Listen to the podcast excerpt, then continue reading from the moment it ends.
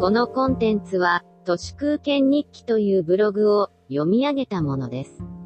2020年11月30日月曜日、ヒロシのソロキャンプがグッと来るのは、それが彼にとって遊びではなく、救いだからではないかと思います。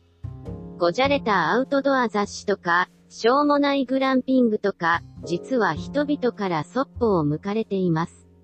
今ソロキャンプが流行るのは、このコロナ禍において、多くの人々の生活が、まるでソロではないからで、本当はソロキャンプよりもソロライフの方が、ニーズとしてはより深いのではないかと思います。おうち時間という、気持ちの悪い言葉が最近よく使われますけど、おうち時間とは要するに、家族の面倒くさい時間を、マーケティングのためにクレンジングした言葉でしかありません。政財感学マスメディアのクソ情報のほとんどは、みんな辛いのだから、辛いなんてただの甘えだから、それぞれのおうち時間を、じゃんじゃん消費しながら楽しく過ごしなさいね、という単調な号令になりつつあります。でも結局、家の中でアルコールを飲みすぎてしまい、親しい間柄ほど人間関係が悪くなっているのが実情だろうと思います。世界のコロナ禍は深刻で、死者はすでに145万人です。これは、かなりダメージでかいのではないでしょうか？第二次世界大戦における日本人の死者が約300万人、2016年に世界で飲酒関連の死者も300万人などと比べても、コロナは1年足らずでもうすでにこの半分にまで達しているのですから、この新しい感染症は、とても深刻です。コロナ禍とは、実はアルコール化になっていると思います。最近日本で急に増えている自殺者とアルコールの関係が一番気になります。生活が苦しい人が少ない所持金をアルコールに回してしまって、より一層苦しくなるという悪循環も想像できます。これまでは普通に問題なくお酒を飲んでいた人たちが、ステイホームによっていわば、マイルドアル中になっているかもしれません。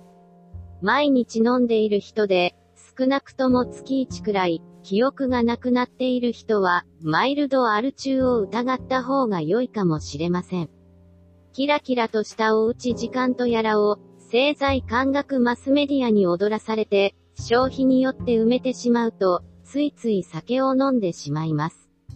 戦略としてシラフでいることは、今こそとても賢い選択です。コロナ禍では、なかなか他人の目が届かないので、ついつい好きなだけ酒を飲めてしまうわけで、泥沼にはまらないためには、家で一人でアルコールを飲まない、選択的なシラフでいられたら、ポジティブなフィードバックループが回り始めます。おうち時間でうざがられて、家族から放置され、GoTo マイルドアル中化している人たちが、ついついオンライン飲み会で飲みすぎて、オンラインのハラスメント行為に及んだり、家にいるまんま飲みすぎて翌朝のオンライン会議を寝過ごしてしまったり、あるいはたまたま外で飲みすぎて、密室に長居したり、警戒が緩んで感染のリスクを高めてしまったり、実は、ステイホームによるマイルドアル中の進行が原因のトラブルが激しく増えていると思います。ステイホームとステイシラフはセットであるべきで、今この時代にシラフであり続けることは、ただでさえ長期的に減ってくる収入をできるだけ減らさずに、アルコール分解による免疫力の低下を完璧に防ぎ、消費によらない知的な喜びを増やすことで、クオリティオブライフを高めることにつながります。マイルドアル中にならないことこそ、今最も確実な得策だろうと思います。マイルドアル中になってしまうと、リアルのアルコール依存症まであっという間に進んでしまいます。以上、本日も最後まで誠にありがとうございました。人の行く裏に道あり花の山。